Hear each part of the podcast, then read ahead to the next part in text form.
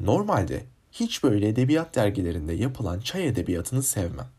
Hatta bir yerden sonra iyice bunalıp hala okuduğum birkaç derginin öyle bir kısmı oldu mu hemen sayfa atlamaya başladım. Ama bu çay da öyle bir şey ki gerçekten sohbetin yanında çok güzel gidiyor.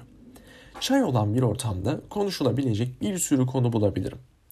Efendim, eğer ki siz de aynı fikirdeyseniz, Çay Tadında Sohbetler podcast aleminde yayına başlıyor.